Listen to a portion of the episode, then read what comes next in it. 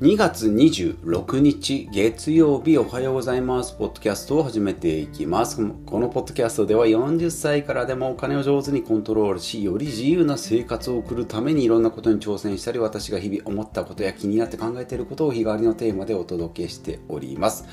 少しでもためになったり参考や気づきになっていただけたら嬉しいです。はい新しい週。はいだんだんと日が長くうん。朝6時ですけどもううっすら。というか割と明るい。6時半ですけどね、はい、だから夏至がちち、う、冬至が12月20日ぐらい。ねなんか株みたいなやつ食べる時。で夏至が7月20日ぐらい。だからまあちょうどちょうどっていうか、まあ、まだまだ2月なんで寒いんですけど日は長くなってきたなっていう。感じですね。まあ、今からまた長くなっていくっていう気持ちだとかあと春とかね、うん、いいなって思います。はいね、だから春ねいちごだったり桜だったりねなんかこう赤とかピンクとかねなんかちょっと華やかな暖かい感じのイメージが、えー、あちらこちらで見ることも増えてきましたけどね。はい、なんじゃそりゃの、えー、話ですけど。えっ、ー、と、そうですね。昨日久しぶりに Netflix に、えー、単月で入りまして、 Amazon Prime も、うん、ずっとルーティンでは入ってないんですね。で Kindle のアンリミテッドはたまに2、3ヶ月入ったり、Amazon Audible と音声コンテンツね。まあ、これも読むぞっていう時には入ったりするんで、ずっと入ってるサブスクってあんまりないんですよこういうこう楽しみ系のやつはね。マネーフォワードとかああいうやつはもうずっと入ってるんですけど、うん、アップルクラウドとか、アップルクラウドとかね、YouTube プレミアム、あ、YouTube プレミアム入ってんな。うん。ですけど、Netflix ってね、入ると、こう、ずっと見ちゃうじゃないですか。だからいいんだよっていう話ですけど。なまあ、ちょっと子供が入りたいっていうんで、Netflix に久しぶりに入ったら、なんか昔990円がで見れたプランがなくなって790円と1490円ぐらいなんですけどなんか2段階で増えててあれ？と思って。でな安くなった方はたまに広告が出る、うん、1時間のドラマで4回ぐらい出る。まあだからテレビよりはまあ少ないけどで1回30秒から1分ぐらいのが 4, 4, 4分ぐらい、まあ、テレビよりは少ないけど、まあ、テレビもね録画してみると CM 飛ばしとか今できるでしょ。う、だとかなんかあとね、まあ、CM はなんとなく分かったけどなんか見れないやつがあるっていうね。お金払ってるのに見れないコンテンツがあるかもっていう。どれが見れないか見れるかっていうのはよく分かんないじゃないですか、ね、なので1490円のプランに入りましたね。はい。で、えっ、ー、と、まあ、お帰りなさいみたいなやつですよ。もう設定ね。なんか家族の名前とかアイコンとかがついてて。うん、で、まあ、純粋に、純粋に、えっ、ー、と、見れることができたんですけど、デバイスがこう、複数のデバイスでもね、同時視聴、それでも 2, 2, 2デバイスまで、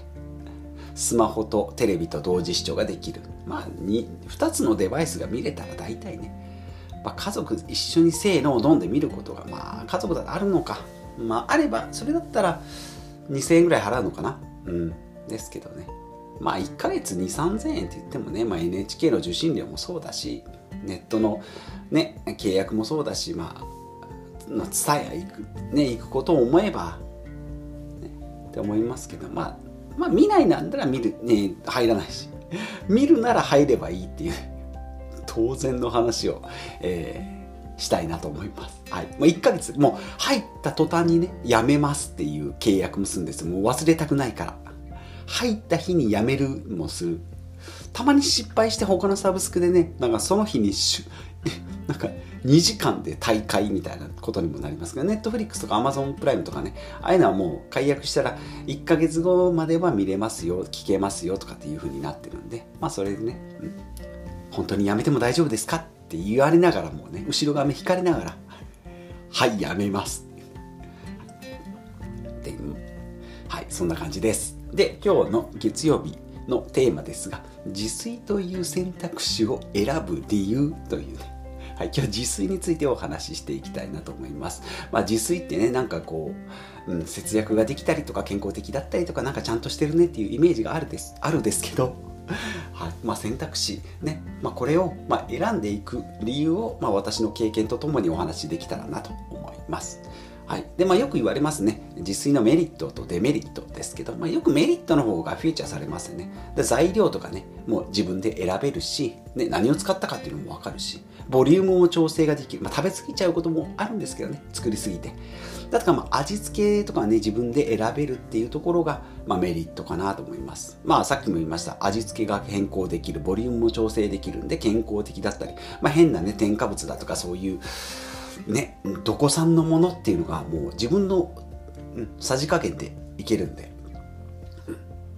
影響ね。まあそれはスーパーで売ってたものがわけわからないものだったらしゃあないですけど。っていうのとかあとはまあコストがね、まあ、安くなるはずですね。一般的には。ただまあ一人で生活してた時になんかもうあの量だけ増えてね。うん。で3日4日ぐらい同じもの食べたりね。なるんで実はちょっと割高になったりもするかなと。1食だけだったらね外食とかテイクアウトの方がいいんじゃないかなと思いますけど。まあ自炊のメリットとしては、ま、外食テイクアウトもしてもいいんですよと。選択肢の一つとしてね使自炊が使えるっていうのがいいんじゃないかなと思いますでさっきも言いましたちょっとデデメリットもありますけどね、まあ、レパートリーがやっぱ限られますよね私も作りますけどやっぱりレパートリーギュッてすると5つぐらいしかないのでやっぱ単調になるんじゃないかなと思います。であとは時間がかかるね。うん。ね、なんか2時間ぐらいなんかやってないみたいな 時ありますけどね、土日とかで休みだからとかって言ってなんかあの、うん、なんか仕込みなのか、なんかよくダラダラしてるのかよくわかる。で、あと道具が増えますよね、やっぱり。調理道具とかね。うん。もそうだし、なんか材料が余ったりもそうだしね。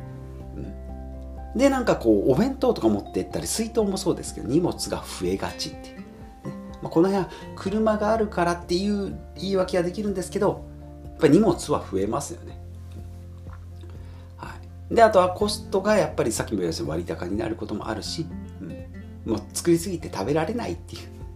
傷ん傷んでももう食べられないみたいなことあります？4日前のなんか雑炊みたいなね。もうあのバンバンに水分を吸い切ったなんか雑炊みたいなのが残ってたりたまにしますけどね。であとはなんか自炊をやり始めるとなんか毎回ちゃんとやらなきゃっていうふうに思いがち。これもデメリットなんじゃないかなと思います、うん、ですね。普通メリットデメリット23個ずつぐらいなんですけどがっつり4個4個5個5個ずつぐらいありましたね。どうですか？皆さんは自炊をされているでしょうか、まあ、たまにっていうかね単身の男性のとかだとしないよっていう人も時間を割り切ってねもう自分の時間をかけたくないだとかもうなんかそういう選択まあ、それも、まあ、ミニマリストの考え方かもしれないですけどね。道具が増えたりだとか。いちいちなんかこう調理の工程を考えるのとかをこう頭の中からそぎ落としたいっていう人もいらっしゃる、まあ、それはそれですごいこうねエッジが効いてるかもしれないんですけどなんかこうそれはそれで一本筋が通ってるなと思います。はい、で、えーとまあ、ポイントとしてはやっぱり時間とかねはやっぱり大事なんじゃないかなと思います。この自炊マインドになるとね本当自分の時間ただなんじゃないかっていうぐらい投下しちゃいますんで。時間ですね。あと材料とかね味の調整っていうのも結構ポイントになってくるんじゃないかなと思いますし。あとまあ継続継続的にね習慣にしていかないととかもまあ今日はバーベキューするぞとかって言うんだったらいいんですけど。なんかね。うん。もう息を吸って吐くぐらいの感じにしていかないとしんどくなるんじゃないかなと思うしなんか大根3分の1使った残りをね放置してなんか腐っちゃいましたみたいなとかも出てくるのとあとはまあもうね味とか量とか材料とかねもう80点ぐらいでいいかなっていう感じ。でまあたまには外食とかテイクアウトもまあ選択していくっていうバランスが、えー、必要になってくるんじゃないかなと思います。はい。まあ、月曜日固定費の見直しとか節約なんでね自炊の話が今日は出てきましたけどどうですかね？皆さんは自炊とかされてるでしょうかっていうのをね先週のコラボ会なんかで聞いてみればよかったですね。ね。まあ、コンビニでついつい買っちゃうっていうのも結局コンビニに行くってことは自炊をすればその辺はうん。避けられることかもしれないんですけど自炊をすればしただけ量がね結局増えちゃうっていうこともありますし、うん。まあ人まあ、家族4人とかだとねコスパ、ね、外食だと5000円、ねまあ、5000円とか8000円とか 1,、まあ、1万円はいかないか、まあまあ、78000円ぐらいいきますよね外食したらね、まあ、それが家族だったらまあ自炊だったらまあ2000円3000円ぐらいで済むんじゃないかなっていう値段的なコスパもいいですし、まあ、4人いたら4人のうち1人がね、まあ、犠牲じゃないですけど2時間ぐらい使えば、うん、なんか美味しいご飯ができるんじゃないかなと。あこれは週頭によくありがちな今日はダラダラ会でございます。はいまあ、自炊もそうだしあとね、まあ、運動とか自己啓発とかもそう、まあ、読書とかね、まあ、副業なんかもそうなんですけど、うん、やっぱ楽しいっていうのが一番に来ないと節約だけだと続かないかなっていうのが正直思いますねあなんかカレー食べたいなとか餃子食べたいなハンバーグ食べたいなみたいなところからやっていくと。続きやすいしなんか楽しみにもなるんじゃないかなと思います。このポッドキャストもね毎回10分喋らないとダメですって言われたら多分3日と持たなかったと思いますけど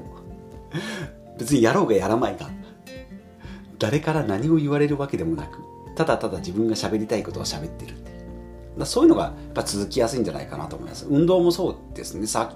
朝のトレーニングとかジョギングとかもね。そう、まあ、プールなんかもそうですけど、うん。